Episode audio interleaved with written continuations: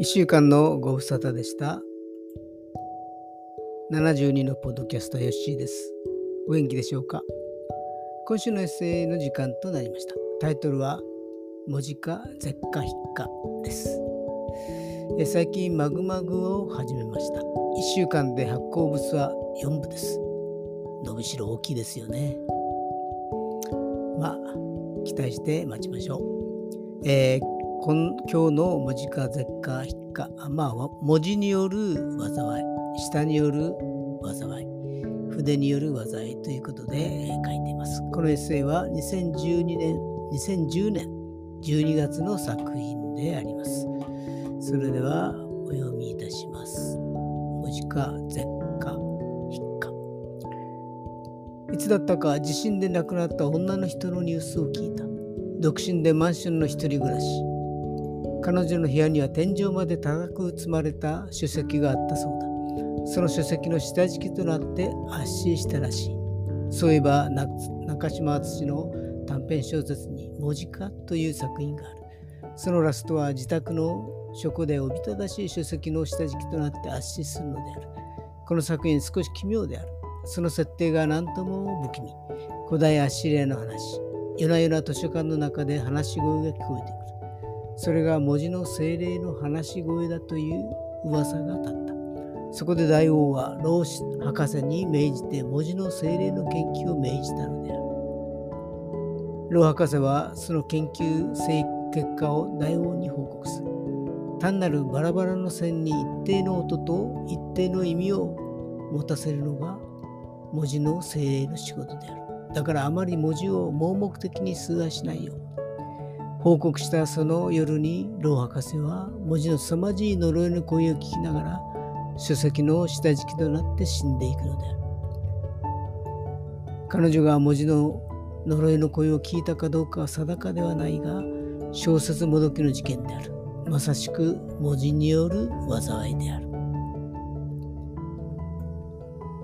災いといえば口が滑る得意技をお持ちなのは政治家の面々だろう。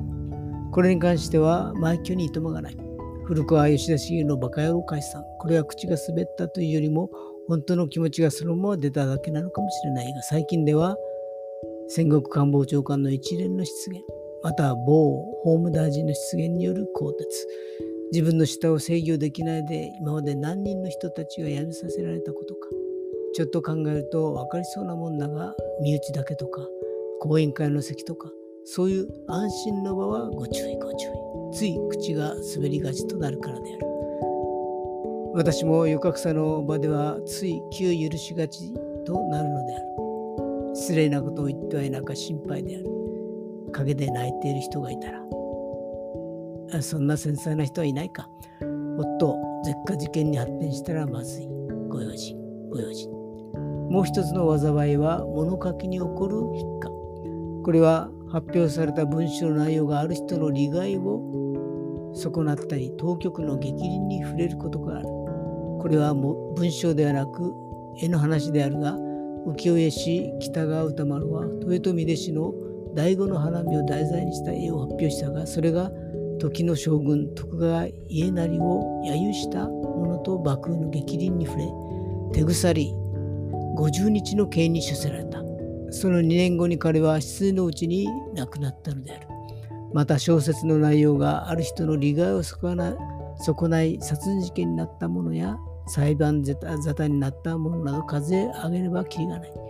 最近ノーベル平和賞をいただいた劉暁波氏も、彼はゼロはち憲章ものなど数えきれない数え上げればきりがない。最近ノーベル平和賞をいただいた劉暁波氏、彼はゼロはち憲章も表して国家転覆罪で服役中である。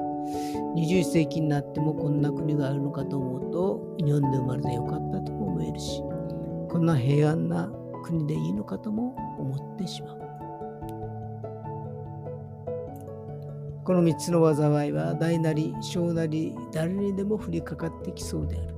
まさか獄につながれることはないにしても、誰かを恐れの獄につないでしまう危険もあるので、注意することに越したことはない。以上です。家福はあざなえる縄のごとく、人生さようが馬、人生何が起こるか分かりません。何が災いとなるのか、何が福となるのかも分かりません。何がやってこようと平常心でいられる余裕を持ちたいものであります。これもまた楽しからずやです。それでは私の自己満足の世界にお付き合いくださってありがとうございました。それでは皆さんおやすみなさい。皆さんの明日が希望にあふれたものとなりますように。よっしーでした。